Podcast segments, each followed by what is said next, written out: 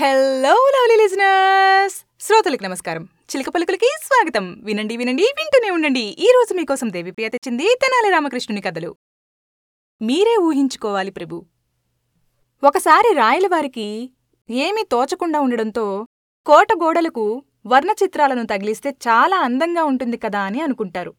ఆ పనికోసం ఆయన ఒక చిత్రకారుడిని పిలిపించారు. ఆ చిత్రకారుడు తన సృజనతో చక్కటి చిత్రాలు గీసి తీసుకురాగా అందరూ చాలా మెచ్చుకున్నారు. కాని రామలింగ కవికి మాత్రం చాలా ప్రశ్నలు తలెత్తాయి. ఓ వ్యక్తి పక్కకు తిరిగి నిలబడిన చిత్రాన్ని చూసిన రామలింగ కవికి రెండో వైపు ఎక్కడున్నది? మిగిలిన శరీర భాగాలేమైనాయి లాంటి సందేహాలు కలిగాయి. అదే విషయాన్ని రాయలవారి వద్ద ప్రస్తావించగా రామలింగా మీరు ఆ మాత్రం ఎరుగలేరా? వాటిని మీరు ఊహించుకోవాలి కదా? అన్నారు రాయలవారు. ఆహా! అలాగా ప్రభూ. బొమ్మలు ఇలాగేనన్నమాట వేసేది. నాకిప్పుడు పూర్తిగా అర్థమైందిలేండి అన్నాడు రామలింగకవి అలా కొంతకాలం గడిచాక ఒకరోజు రాయలవారి వద్దకొచ్చిన ఆయన మహారాజా కొన్ని నెలలుగా నేను రాత్రింబవళ్ళూ కష్టపడి చిత్రకళను సాధన చేస్తున్నాను.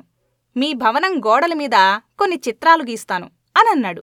దీంతో సంతోషం పట్టలేని రాయలవారి మొహం విప్పారింది. అద్భుతం! రామలింగ కవి చిత్రాలు వేయటమా? వేయండి వేయండి.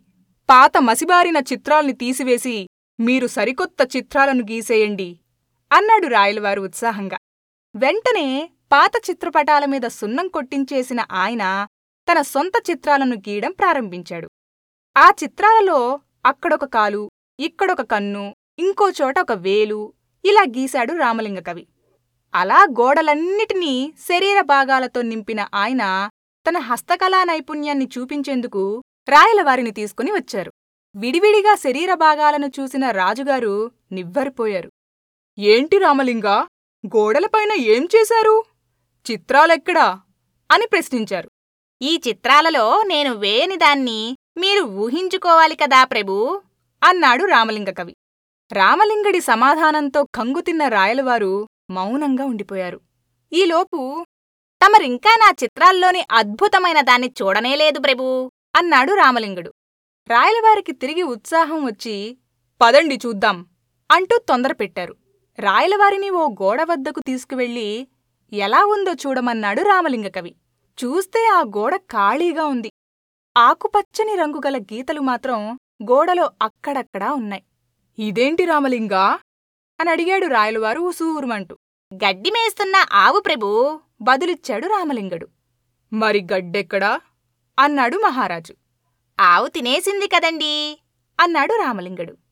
మరి ఆవెక్కడుంది? తిరిగి ప్రశ్నించాడు రాయలవారు.